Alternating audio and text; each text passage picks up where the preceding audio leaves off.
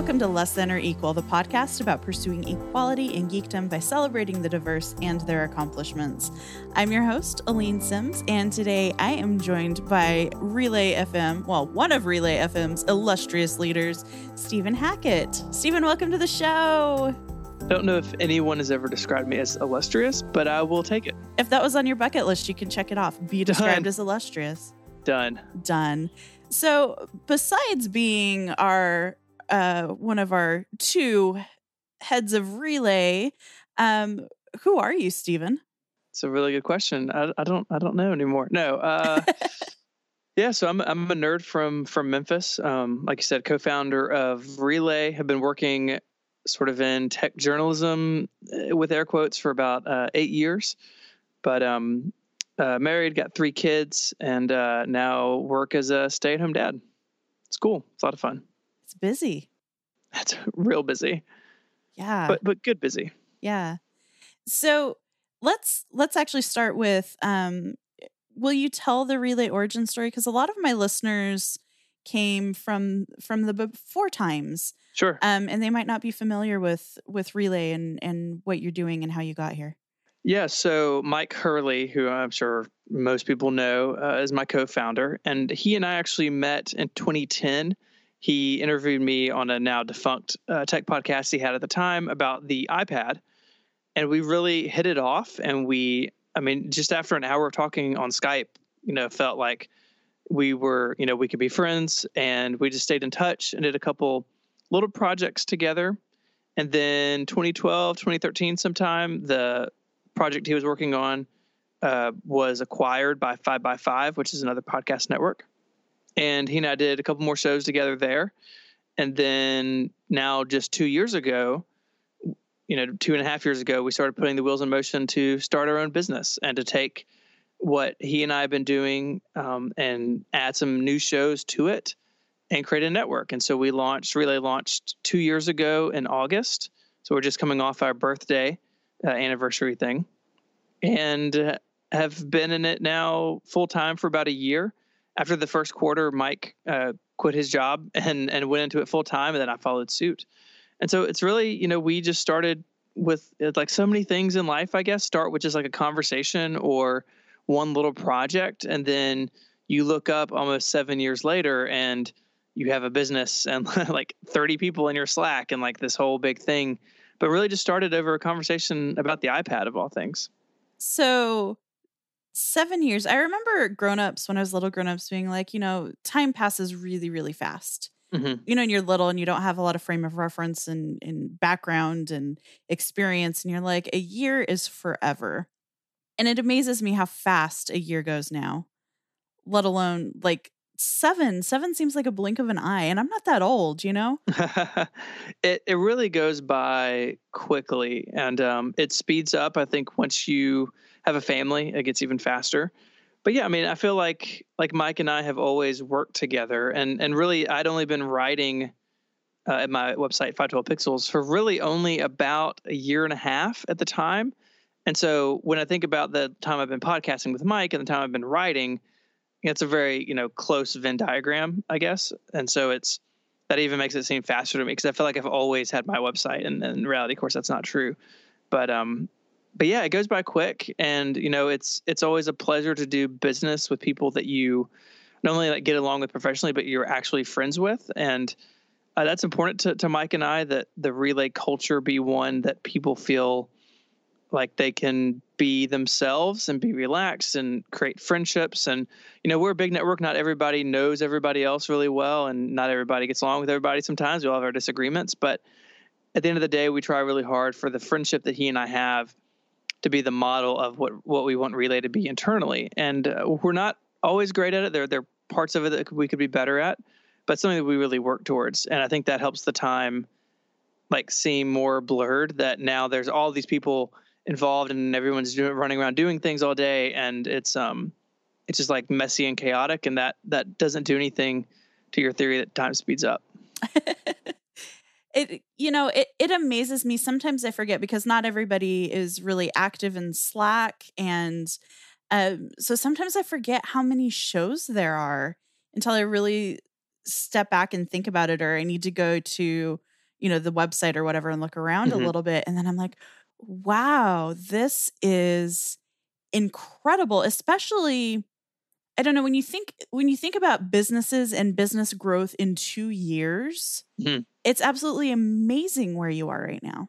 Yeah, we we added a lot of shows quickly. One of our, our big breaks was Jason Snell coming to us right as Macworld was sort of imploding and IDG let a lot of people off. And he wanted to start a tech show. He had another tech show, Clockwise, which I know you've been on. Mm-hmm. Um, Clockwise is the most stressful show I ever appear on because you just have a couple of minutes to make your point and then it moves on. It's like you have to be concise. Well, and you never know what question what the questions are going to be. So if it's not something I, I, do this like every show there's one question where I'm like I have no idea. Like I don't have enough information to answer this question very well. Yeah, yeah clockwise makes me uh makes me sweaty. I love it though. I love it. Jason was very kind in saying that he wanted to work with us. And at the time, the network was really only about a month old. And he was our first big break, if you will. And he showed up with his, you know, big audience and people took us seriously from day one because Jason was one of our hosts. And we've been really fortunate to work with a lot of great people in their industries. And it's just amazing to me the people that show up and want to do shows with us and you know we can't accommodate everybody there's lots of there's lots of things we have to turn down. Mm-hmm. but we definitely saw a lot of growth in the first two years. This year is going to be different. Um, we do have a couple things in the pipeline but i think we're shifting from adding a lot of stuff to being really con- not that we haven't been considered with what we've added but the things that we're talking about now are much more ambitious than what we've done, and so it's it's a, it's going to be a slower pace of growth this year, but one that I think will be just as exciting, at least at least for us.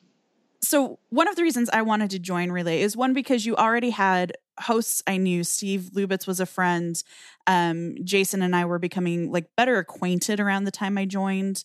Um, I would he's a friend now, but we were like acquaintances, and mm-hmm. so there were there were people that I knew who were on the show and they were like Myke and Stephen are great and and they care. Like this is something that they they care about and we've had yasmin became a friend um, like right around the time that that material started on the network mm-hmm. and she was like we've already been talking about how are how are more women and people of color going to be added to the network and i know that's part of the reason that um, that material i knew it was in the works for a while before it was added because you were looking for for a good host who wasn't just you know another white guy talking about tech. Right. Um so i know that diversity i'm speaking for you i know that diversity is something that you're considering moving you're talking about and and you're being mindful of moving forward too. Yeah we we didn't get that right at launch and we have we have focused on the gender side of that more so um and that's that's not quite where we want it to be. It's definitely closer than it was at launch but there's there's still work to be done and you know, if you look at our host page, the it's a lot of Caucasian faces, and that's that's something that we struggle with, and that we that we are working our way through of improving. But you know, for us, it's um, it's one of those things that anytime we add a show or we add a host or we change up something, you know, sometimes uh, uh, we had this happen with Uh, a show earlier this year where a host rotated off and someone else came on. And you know we view all those as opportunities to to make the network more diverse and to make the network a, a better place for everyone who is there. Myke and i are better people for having the conversations that we have had around this topic. And it is always something that you know I, I take a step back and i always have moments where i'm humbled and that i am you know confronted with something that that I have thought or that I have assumed, and that's good. It means that we are growing, and that's um that's something that I appreciate from our from our community that there are voices who will speak to us about that because you know Myke and I come from similar backgrounds, even though he he is from the United Kingdom.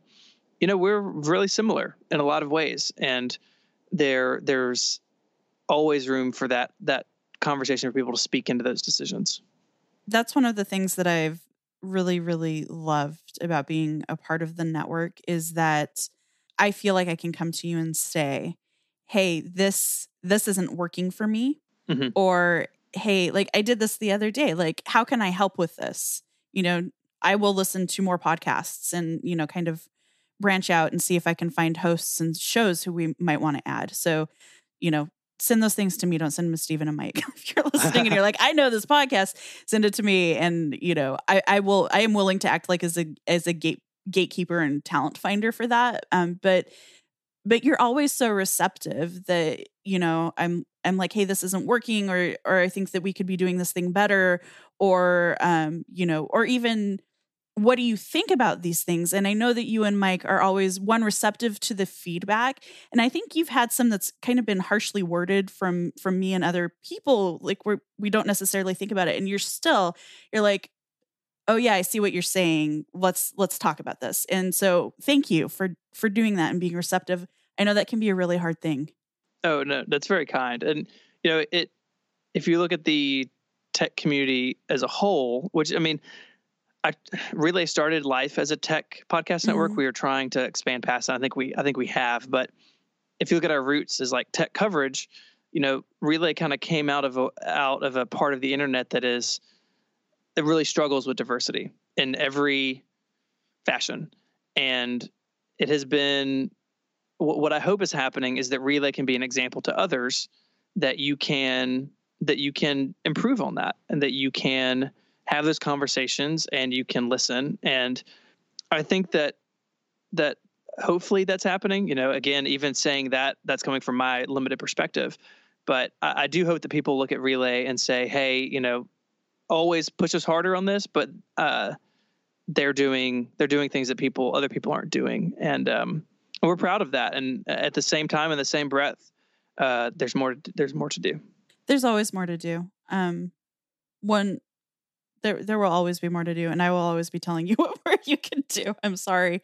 Um, for I, I, apologize for future Aleen, but um, no, uh, no, it's welcome. Well, and the and the thing is, uh, I, that's just life, right? You you do better mm-hmm. at a thing, and then you have to do better at other things, and this is how we how we grow, and that's you know why we have the podcast. Why I have less than or equal is because a lot of us, I think, are learning and growing from it, and that, I think that's really cool. We'll get back to our conversation with Stephen in just a second, but before we do, I wanted to let you know about Martian Craft. Martian Craft is behind some of the most prominent software on the App Store, but what you might not know is that they offer a wide variety of training, and they come to you to give it. They have classes to accommodate everyone from entry level to senior iOS developers. Anyone who's seeking to amplify their skills or improve their collaborative problem solving can benefit from this training. Fortune 500 companies rely on Martian Craft to make their teams and software even better. Find out for yourself why they're the right choice for your company. Go to martiancraft.com/training to learn more. Thanks to Martian Craft for sponsoring Less Than or Equal and all of Relay FM. So, part of the reason I asked you on is because September is Childhood Cancer Awareness Month. And That's true it is September. Um, and this is something that affects you, impacts you quite profoundly. Will you talk about it a little bit? Yeah, uh, absolutely. And I will point people, I'm trying to find the episode number as I talk, sorry. Um, I will point people to analog episode five. We can put that in the show notes, mm-hmm. where I joined Casey Liss and Myke to talk about some of this. And so there'll be some overlap, but that episode does a lot of good job of the background. Like that episode is the show that I always wanted to do, and then Relay was five weeks old, so we did it. but um, you should go listen to that if you're if you want. That's got more of the backstory, but the sort of the elevator pitch, if you will, is so I've got I've got three kids. Our oldest, uh, Josiah, our our oldest son, getting ready to turn eight years old. When he was six months old, was diagnosed with a malignant brain tumor and very rapidly, as you might imagine, our lives changed. And in the first weekend, for example, he was he, it was discovered on a Friday in an office visit um, through sort of some routine testing, and we within a weekend we're having a CT scan and then an MRI and all these meetings with doctors, and then on Monday he had extensive uh, brain surgery to remove what they could of the tumor. So really 72 hours. We went from a young family with a baby boy to um, a young family with a baby boy with a catastrophic disease. and I'm still unpacking those 72 hours. Oh yeah. Here now, uh, seven and a half years later, I think I always will be. But we went from that weekend. Uh, we found out uh, about a week later that it was malignant. I mean, there was there was no way it wasn't as extensive as it was, but got the diagnosis. His diagnosis is is basically unheard of in infants. It's exceedingly rare in children, even. Um, and so he is in a, a very small class of peers. We were admitted to St. Jude Children's Research Hospital, which is located in Memphis. That was a um, a huge blessing, a huge uh, a huge benefit that we were already here they can't unfortunately accept everybody, but we, um, the Children's Hospital here and St. Jude have a very close relationship, and we were admitted. We did 18 rounds of chemotherapy, did a lot more, several more operations over the years, including one about about three three and a half years ago. And the, the short version is that today he still has cancer. He is not in remission. So a lot of tumors, like you know God forbid you get lung cancer or something, um, those tumors can shrink and go away depending on the type, and and that is a, a an important factor in remission. Obviously, uh, Josiah's tumor won't do that, so he still has the same amount of tumor as he did after his resection, but it is it is dormant. He he is classified as stable, meaning he still has cancer, but it hasn't grown any. Hasn't grown any since chemotherapy, and he still gets checkups. He still gets MRIs every nine months now, still followed by physical therapy, speech therapy, and that sort of thing. So he's not really ever out of the woods, but the longer it is stable, the better. And so we have been dealing with this now for, you know, seven and a half years. And so, September is really an opportunity for me to bring other people in on that. We can talk about that in a minute, I guess. But, but, but yeah, so that's kind of what we've been doing. We've got um, two other children. They're both healthy and Josiah is a very loving uh, older brother to both of them, to his sister and his little brother. And he, you know, is in in elementary school now, and he can run across the backyard, and he can he can sing and dance and do all these things that that really he, we were told he would never do, and it's all because of the, the work at St. Jude. I'm so glad you had that that resource for him. Um, it's uh, I actually have several friends who have had children with cancer and a lot of them didn't make it and you know some of them did but a lot of them didn't mm-hmm. and uh even even being on the sidelines supporting them through you know diagnosis and sometimes in one case diagnosis in remission and another diagnosis um it's just it's it's hard it's hard right? And that's not your kid and it's not necessarily a kid you know well. And i'm not a parent um i love my cats very dearly but it's not the same as having human children. And i i try to like put myself in your your shoes you know you've got a 6 month old and you you're like in the hot seat and it just happens yeah. and it's it's big and profound and you don't have time to breathe let alone process it and i don't know like i know that i know that st jude has has resources you know hospitals have grief counselors and that kind of thing but um i guess what i'm saying is like i don't know if if you are unable to empathize with this and you know people who are going through like even adults going through uh, cancer treatment it's so so so hard. And um being a, a young family going through it is i i can't i don't like to say the phrase i can't imagine but i i cannot imagine what that must have been like and even what that continues to be like having gone through it and still i mean still forever being in it. Does that make sense no, it, it does, and um, it does put you in in sort of this um, unique fraternity of of other parents. You know, grief and and things you know things like this to a very large degree isolate you from the world um, so in some ways that are very tangible that if you're on treatment you can't be around people because if you get a cold it could be really bad because your immune system is shot um, all the way up to people just not understanding. And I really only have really had one really bad interaction with somebody, but I know other families who have had, you know, family members, other people will just like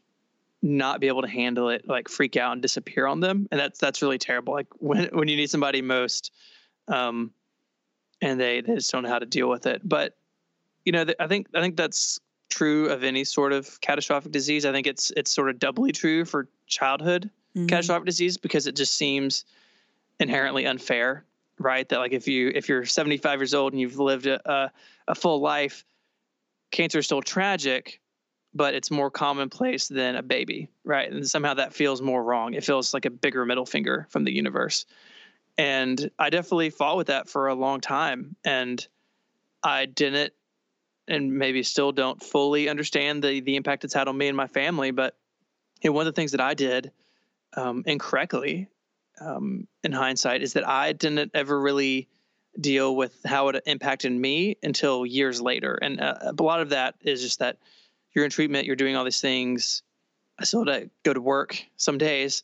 Um, I had to survive, right? Mm-hmm. So I had to like mm-hmm. lock it down and just power through and get it done. And and that was fine right until the moment that it wasn't fine. And and I've told this story before, but I came home. I basically just left work one day and I came home. Um, this was after um, treatment was winding down, and our our daughter had been born. And I came home and basically told my wife, I was like, don't let me leave the house by myself because like I don't know what's going to happen, but it won't be good. And and thankfully I had um, a mentor and some other people in my life who who sort of steered me in the direction of of what I needed, where I needed to go with that. But it's hard, and it, it's one of those things that, you know, as as a parent or as a provider, like you you have it drilled into you, especially in the South, that you know you're supposed to protect your family, you're supposed to provide for your family, you're supposed to, you know, take care of them in every way. That's something that as as as a, a, a man in the South, you are like ex- expected to do right. for whatever you know for whatever reason.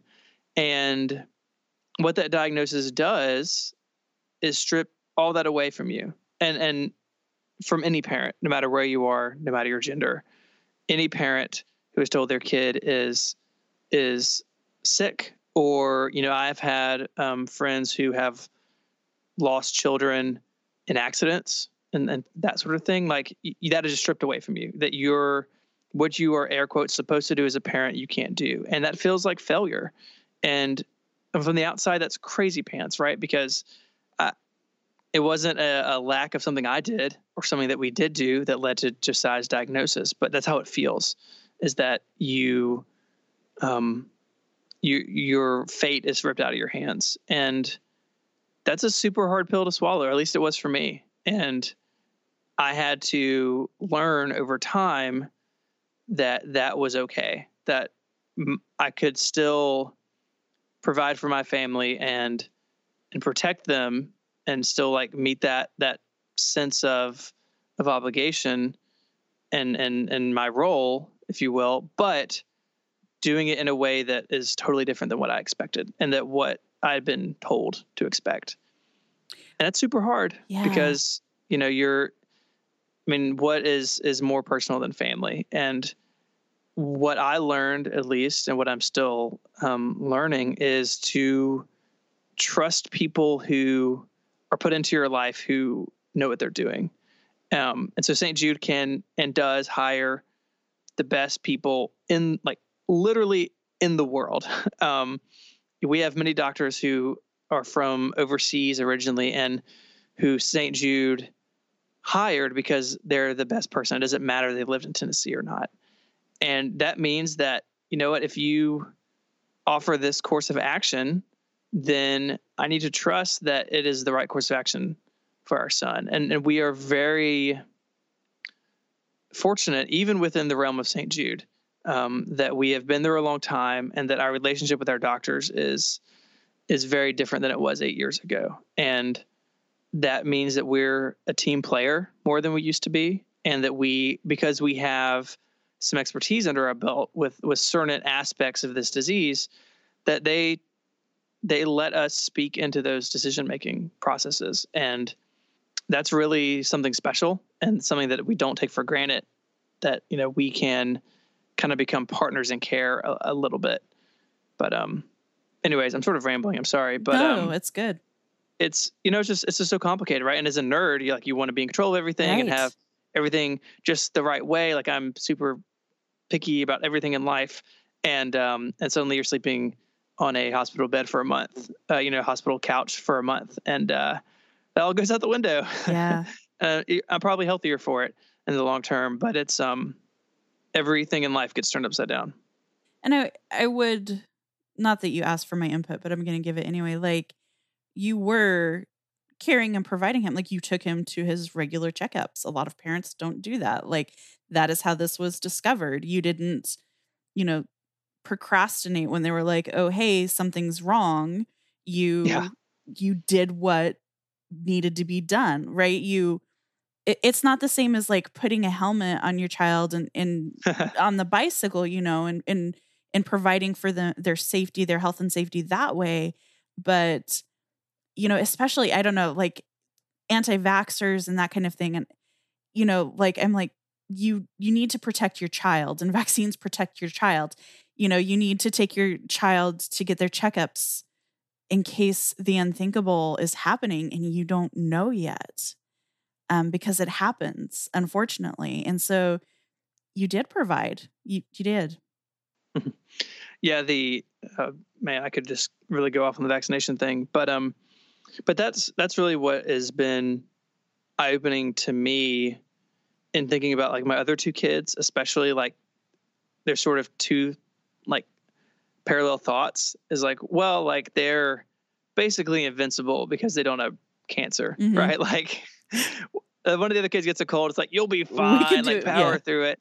Um, but then on the other hand, it, it haunts you, and and you are like looking for signs and looking for things that aren't there. Yeah. Because I mean, his disease is not hereditary. It's not as a lightning strike, you know, and it's it's not something that statistically is is even close to probable to being anywhere else in our family.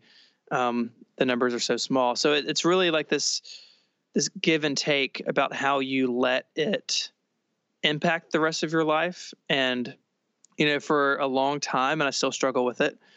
It m- gave me an undertone of anger just about anything and and that has affected me in other areas of life and like shortening my fuse is not something that I needed and I am hopefully improving at that but it you know it's just it's just funny like it, it like anything big in life it kind of pops up in other areas it's like you'll be dealing with something totally unrelated and all of a sudden it comes rushing in um, kind of like the Kool Aid Man through the wall, and it's um, it's kind of a unpleasant roommate in that way. It's like oh, I don't want you here, but you're here all the time, and I can get rid of you. But if you learn to live with it, and you learn that it doesn't have to define you, and it doesn't have to define my son, and it doesn't have to define our family, then it becomes something that is much more manageable. But um, but that took time. Yeah. So let's talk a little bit more about St. Jude because, um, well, September Childhood Cancer Awareness Month, and you do something um, for them in September. So I'd like to kind of talk about um, more more in depth about what they do. I think we've sure. covered why it's important, but you know mm-hmm. why is it important and then then what do you do in september um, kind of in honor of what they've done for you and your family Sure. So St. Jude is a cancer and research institution based here in Memphis, Tennessee, where I'm from. Uh, born and raised here, used to drive by it on the interstate. It's like, that's a weird looking building. Why is it there? You don't really understand it, right? Like, kind of fades into the background. Mm-hmm.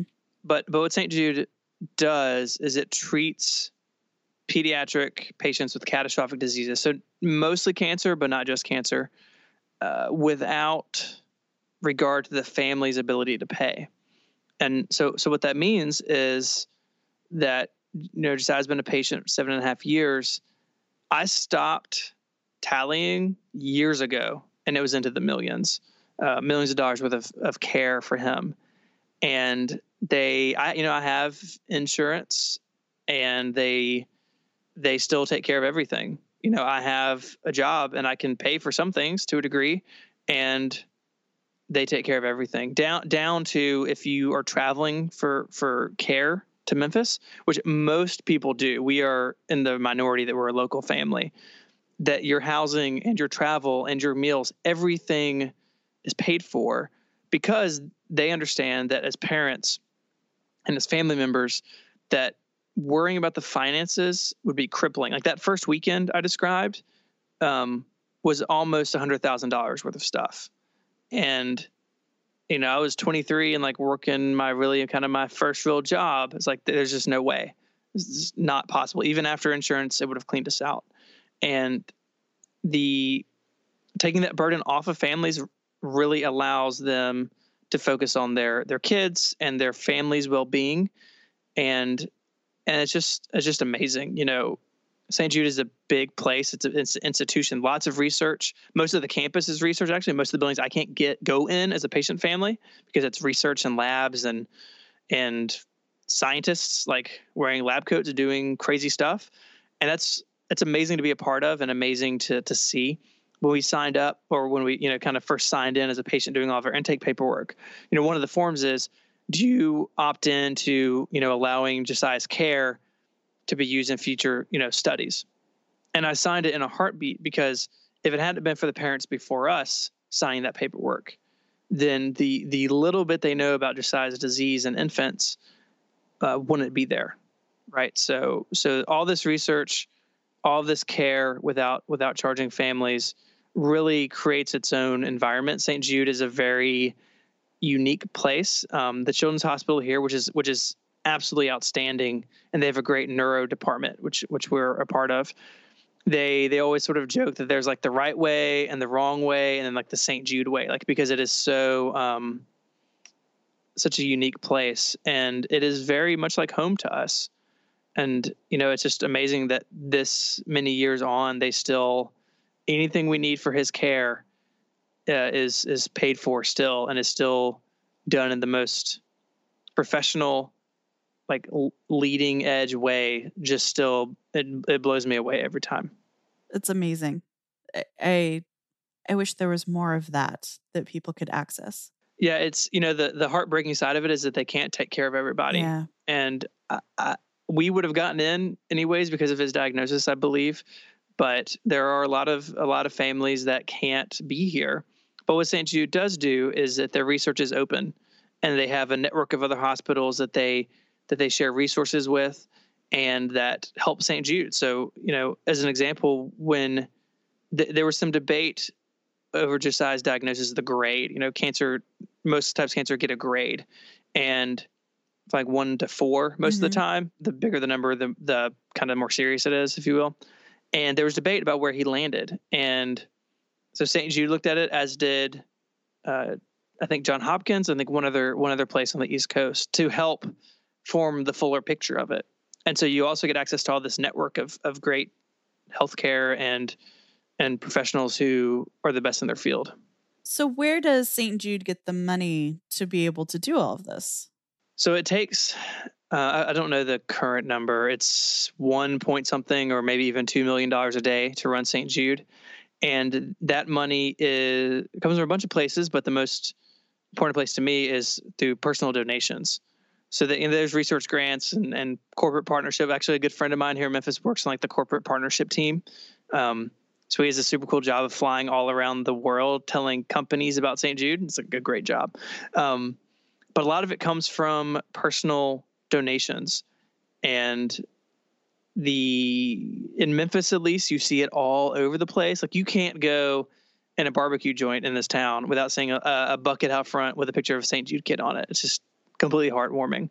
But a lot of their money comes from places, from people like you and me who donate a little bit at a time.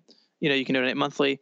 Um, but they really do a big drive towards the end of the year. They do a marathon in December and a big fundraising like ramp up to that. So people like like me and you who, you know, can't give corporately, um, or I don't have research grants, like we can get involved.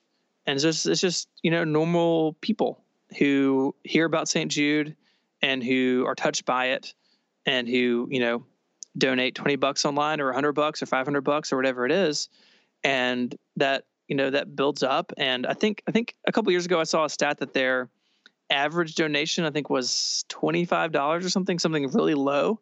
I guess that's an average. Like that's amazing to me uh, when you offset it with these huge gifts that, um, that it's just regular people who have been impacted by it in one way or another getting involved. Giving a dollar or five dollars or mm-hmm. yeah, yeah, that's uh, it's profound. Yeah, I think it. I think it really goes back to that thought that because it's kids that it, it has a, a place in people's and everyone's heart. You know that that something else may not. Um, and so what I do in September, so September being National Childhood Cancer Awareness Month, that's bigger than St. Jude. Um, uh, but I use it as a, a, sort of a platform to talk about it uh, online to my audience. And for the last several years, I have pulled ads off of my site, off of 512. And instead, I run ads basically for St. Jude. And generally, what I've done and what I'm doing this year, they're, they're all mostly written now, is each week is just a, a, a different type of little story about our time there and this in fact we were talking earlier about time speeding up uh, the first one coming up on monday is about that is about how um, how time speeds up when you have a, a, a child with a catastrophic disease and how for a lot of families unfortunately time runs out. And so I, I just write i just have these little vignettes of of what life is like. And i invite people to to donate. And i'm pretty bold about it. I, I don't have any trouble saying to people, hey, you should not just read this, but you should click that link and go to donate 20 bucks.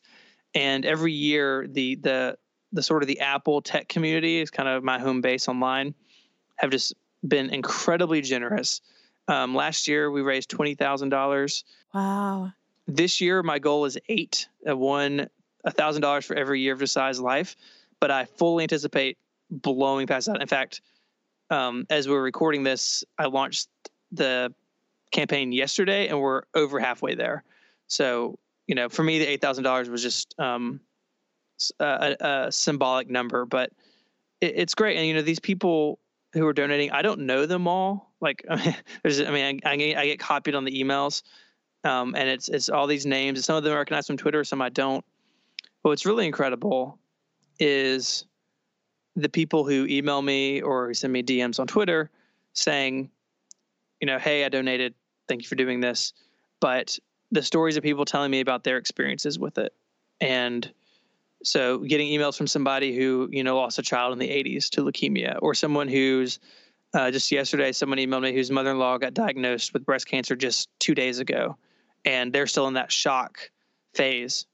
And and you know they sometimes they ask for advice i, I don't know if i'm a good person to give uh, but people just want to share their stories and so that has become my favorite part of this like um, i want to raise all the money i can for st jude i want the 512 page to be the biggest page for the the marathon um, but i also really am humbled that people want and and feel like i'm the person to share their stories with. And that's really like, it really blows me away because I'm not some, I don't think I'm somebody who has a lot of helpful things to say in that regard. I'm still figuring it out.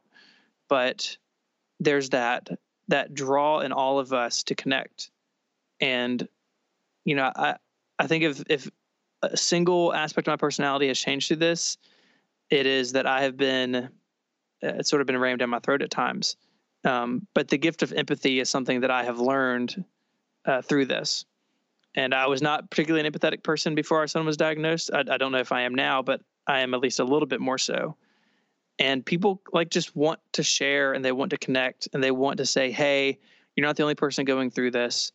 You are not the only person who feels this way in this situation, right? Like um, the same thing happened. I, I, wrote I wrote very openly about depression several years ago, and the same type of thing happened where all these people just show up in my inbox saying, "Hey, um, hang in there. I've done this. You you can do this. You've got this.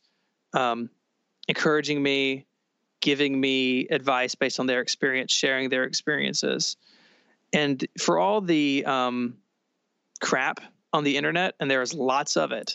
Yeah.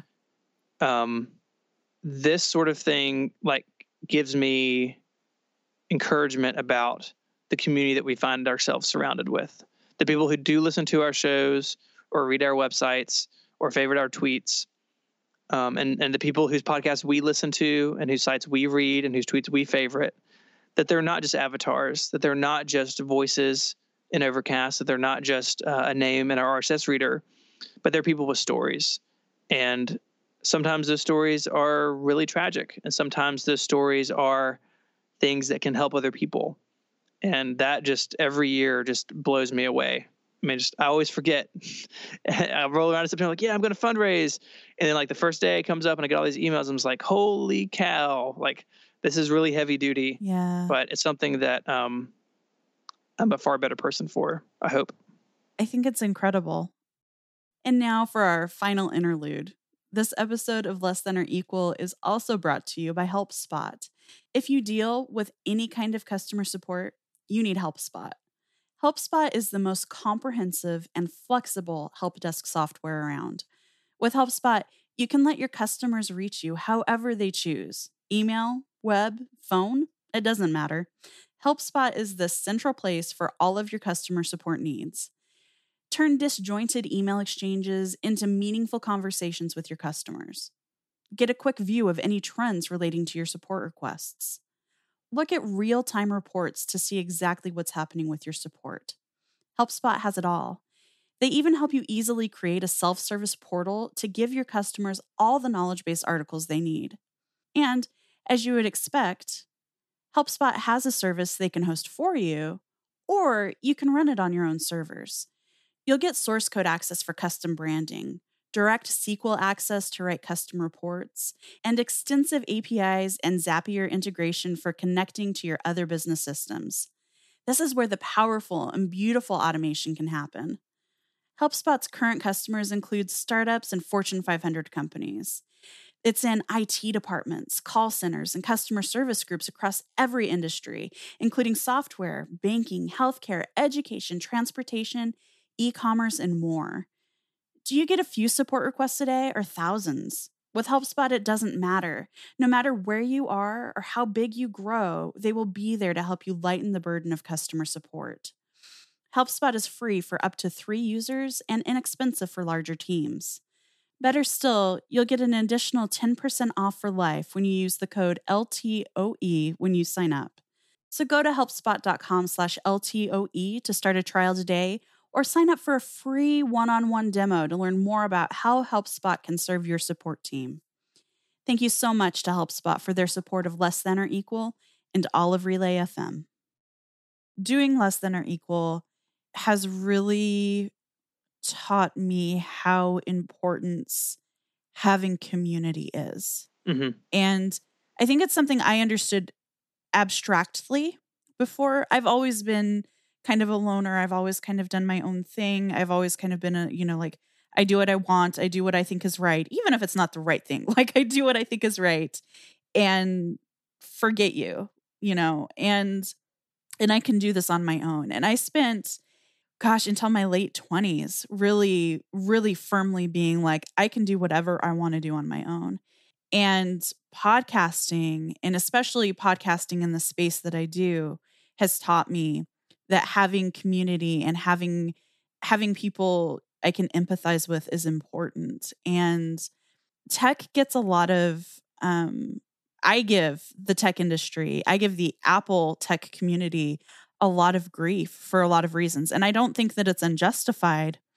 I think it, you know, it needs to happen so that we can grow. But being involved with App Camp for Girls and going to the fundraiser at WWDC and you know I, I did a fundraiser for my birthday last year for app camp um, and it's it's an apple centric coding camp and the community is so responsive and so supportive and so much of like yeah we know there aren't a lot of a lot of women in the industry That's why I'm here. That's why I'm helping. And I think it's not exactly the experience that you had, but similar in the of all the corners of tech I could have ended up in, I am extremely grateful for for this community. I mean, I you have built community and I have built community, but we're all part of that bigger one. And and I am so incredibly grateful for the majority of people in it and how supportive they are. Yeah, absolutely. It's um really is something that people who have a common interest around a type of computer or a brand of phone, which like make no mistake is completely ridiculous. like I, I don't for a, a minute misunderstand that that sort of like the things we're interested in make no sense to a lot of other people. But that just that sort of common interest can be enough to connect people. And Myke and I, and, and I think a lot of relay hosts are very fortunate that we get to see a lot of that just because we are our, our audiences are of a certain size, if you will. But but it's totally true. And, you know, going to things like the the app camp event this this summer like reinforced to me that people do understand that our community needs to be better and that they they found a tangible way to go about that. And i think that's i think that's great. And i think that it is something that i'm sure it exists in i mean obviously it exists in other communities but it does feel um, special in ours. And i think that it is something to be celebrated and i think it's something to like to defend right? I think that's a lot of what you're doing with the show. It's like d- allowing um, that community or pushing that community i should say to be better and to to be more inclusive. Because the the reality is like we all we all need each other for our community to be strong and that the people who are emailing me about their their cancer stories um, that's what they're really looking for. They're looking to build community with me, looking to build community with other people who have been through things they've been through. And, you know, we're fortunate because we're in Memphis, because St. Jude is here, that we are par- a part of that here in town. And that we, as people come and go throughout their treatment cycles, we get to see them. And, you know, a lot of people who just have to go home and, and deal with the ramifications of it and they're they're sort of disconnected from the St. Jude family. Like I see parallels in those communities because I'm I get to be a part of both of them.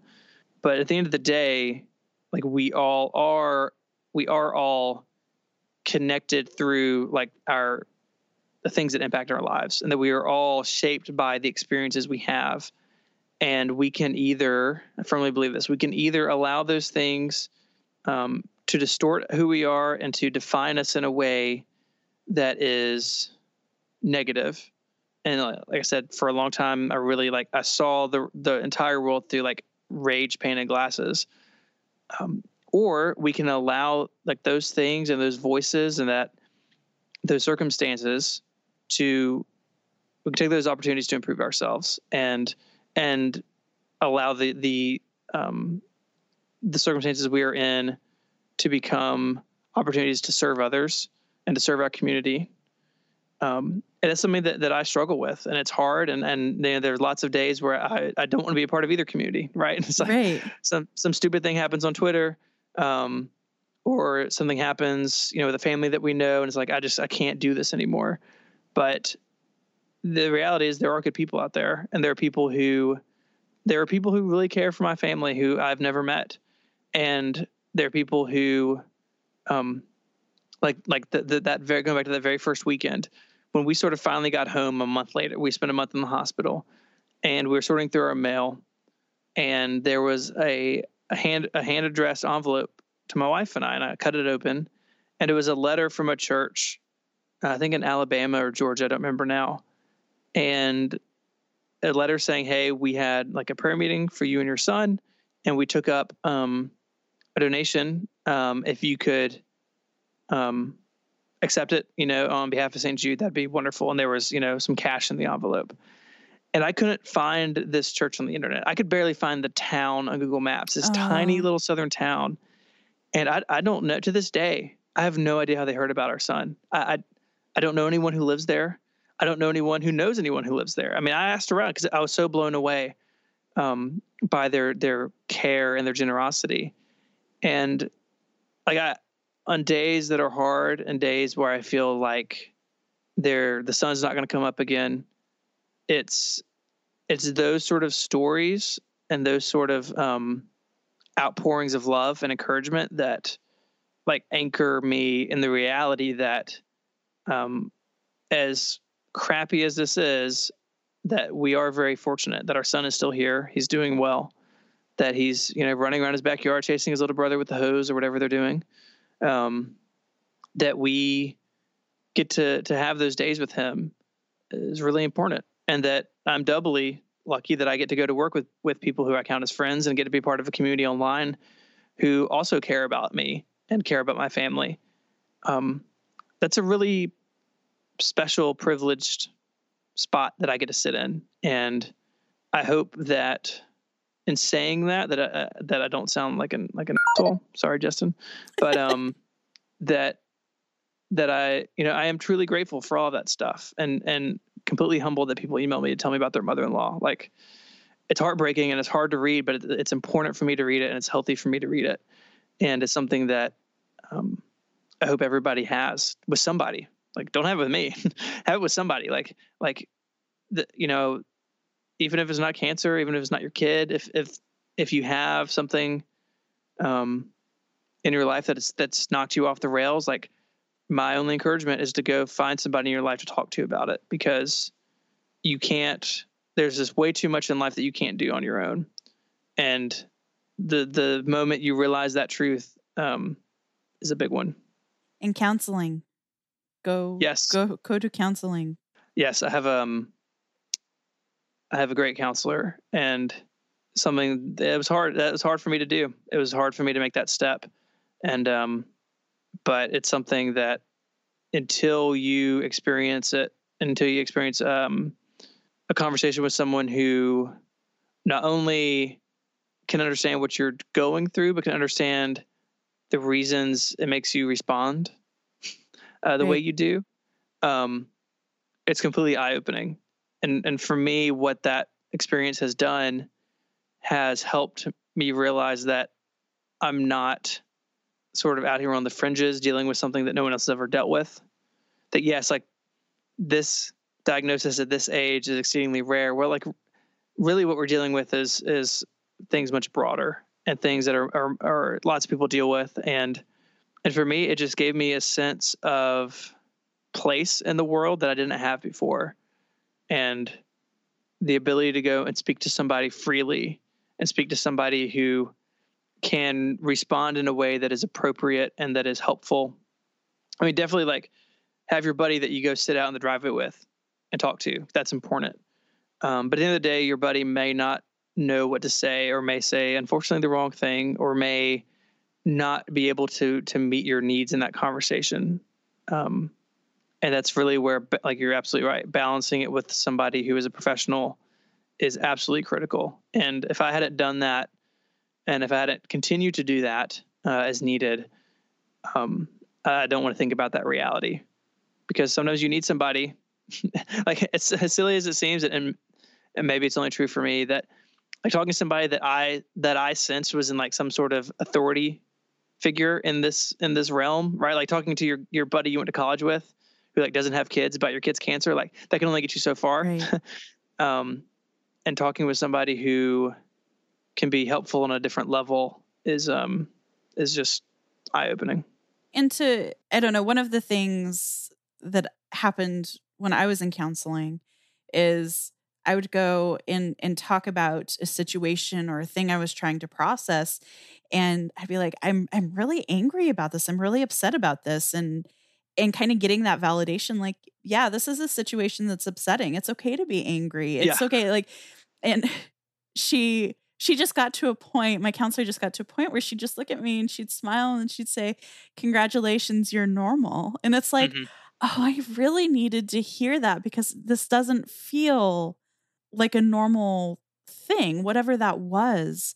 And sometimes just getting that validation helped, um, let alone the tools for for dealing with the situations. Absolutely, absolutely. That's really that's what I was trying to say. You said it much better.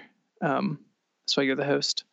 The uh, the the tools part of it is, is interesting too. Of learning how to deal with catastrophic disease in your immediate family, learning how to deal with something like depression, learning how to deal with whatever it may be.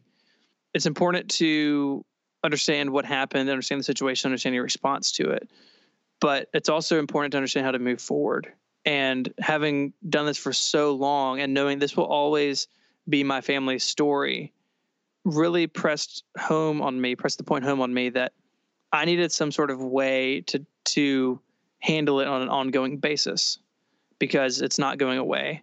It's going to be part of us. The roommate's not moving out. Um, so how do you deal with it? How do you how do you handle it? How do you manage it? How do you approach it? And that's that's something that I just now, this many years into it, I'm really just getting into. Of, you know what? If if I see the dark clouds on the horizon, I don't have to stand here helpless as they rush towards me. Like, spoiler alert! Like, I I I can I can have tools in my toolbox to deal with that and and to not be tossed around by the waves. And and there are going to be big waves and there're going to be waves that that knock me off my feet and there're going to be storm clouds that that rush in no matter what I do. But having steps in place, having structures in place in life to at the very least monitor those things has been truly life changing for me.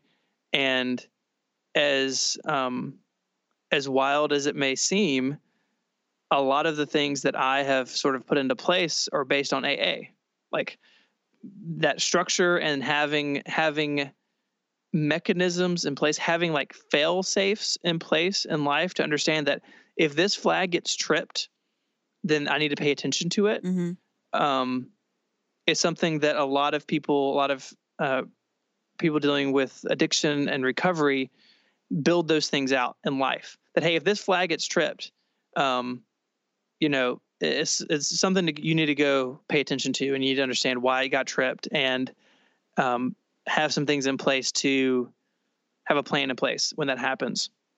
And I've been slowly building those things over the last year um, through the help of a, a wonderful therapist that I've uh, come to to meet in the last couple years, and it's really been something that has been helpful even in the September campaign. Like two years ago or three years ago, whatever the first year I did it, like I came out of September really beat up because I was just in it, right? I was back, I was writing a blog post about it. I was on the St. Jude website. I was having phone calls with St. Jude. Like I was in it again in a deep way that we're not anymore. And I came into October just feeling like I've been punched in the gut. And I don't have to feel that way after this. Like I, I can go through September and I can be back in it and be involved in it and be a part of it, but I can still have my composure at the end of the month um, because of all those like scaffolding and structures in life to say, you know what, you have other things that define you other than this. You have other things in life that are important to you other than this. You have other things in life that um, can push out the negativity or, or at the very least alert you when the negativity is here. And you know, if you and I had have this conversation a year ago, this wouldn't be a part of it. It's not part of that analog episode five um, show. Right.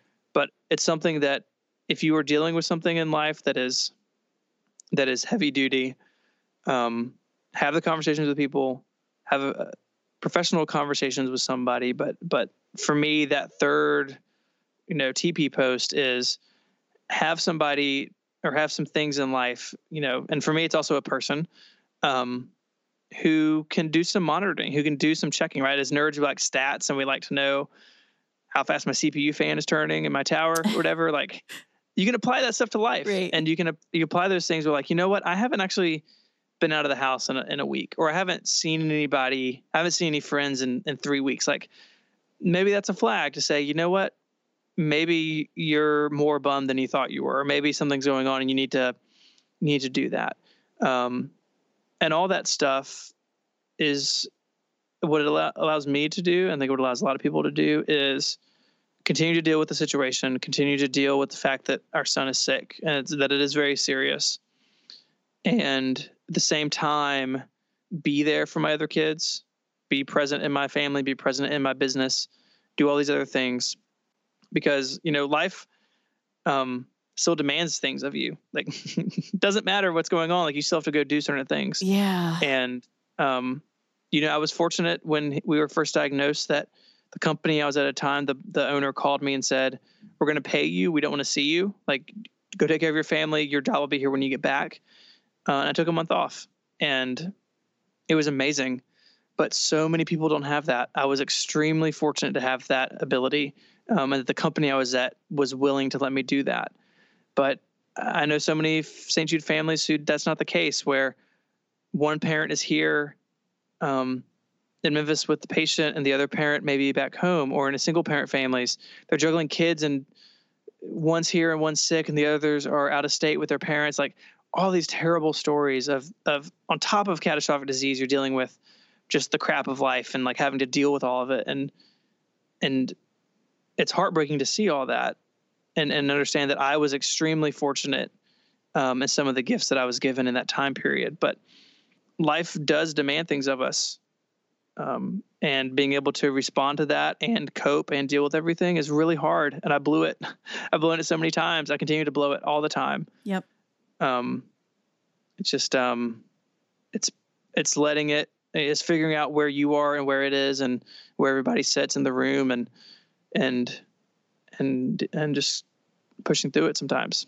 And continually, continually learning because there's always something new, you know, like mm-hmm. the way I responded to a situation yesterday is not how I would have responded to it six months ago.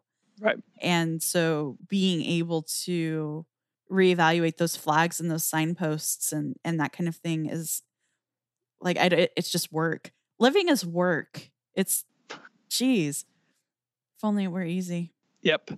The, um, if it were easy, it wouldn't be, uh, you know the the the hardship means there's there's great reward. Mm-hmm. Um, that if we were all just kind of like floating around on uh, inner tubes of life, then there wouldn't be anything truly spectacular in it. And for me, the the the most joyous parts of life are like intermixed with all the the painful stuff. And to, to see um, a family finish chemotherapy and be in remission and go home is amazing. Like we we want our. Jude friends never to come back because like they're home and they're healthy, right?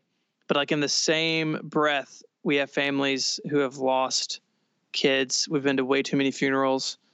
Um, we, you know, our son has lost friends and peers from the hospital, and each time that that comes up, it's an opportunity for us as a family and as parents in particular to talk with him about that, to, to see how he's feeling, to see um, how he's responding to it. You know, he was six months old. You don't have to explain anything to a six month old. Right. And even he's two, three, four, his whole life he remembers this has just been the, the routine. This has been normal. And now he's almost eight and he's in school and he has friends outside of St. Jude. Really, now we're entering the stage of um, real change in his life. And the struggle for us now is how do we parent uh, a child like Josiah out in the world? We're just in St. Jude, it's insular, it's easy um, to a degree. And so now it's about, well, you know, how do we equip him if someone does make fun of him because of his disabilities, or if someone does say something stupid on the playground? And, you know, he's, you know, young, you know, lower elementary school. There's nothing much malicious going on there, but I know that won't always be the case. That he, he you know, if he continues in school and continues to be healthy and, and is in middle school or high school or beyond, that he is going to run into somebody who says something with actual malice. And how do we prep him for that? Like i don't know. Like we were reading and we were talking to people. We were trying to like figure it out. But it is um that's kind of the chapter we're in now. And then, then you know in a year we'll be in a different chapter. And and that's sort of the the the wild thing about life is that once you like once you have a stage of life figured out that stage goes away right? Like you yep. have figured out right at the very end like okay i got college. Oh i graduated. Yep. like oh, where did that go? I can deal with this. Oh, um, oh, shoot. Yeah, it's over. Um, and that's you know that's part of that that treadmill of life. But it's something that I think a lot about watching my kids grow up and having a lot of change in our personal lives and just trying to be aware of those stages of life and the challenges that they all have inherent to themselves then you add on all the St. Jude stuff. Um, but it's really hard, and it's it's um, not what I expected starting a family. But but at the same time, I kind of like I'd love to have it another way, but I can't. Mm-hmm. Like this is the way that it is, and so uh, we accept that. We have this is part of our family, and now it's just about how do we parent? How do we um, how does our marriage uh, how do how do all these things um, work within it?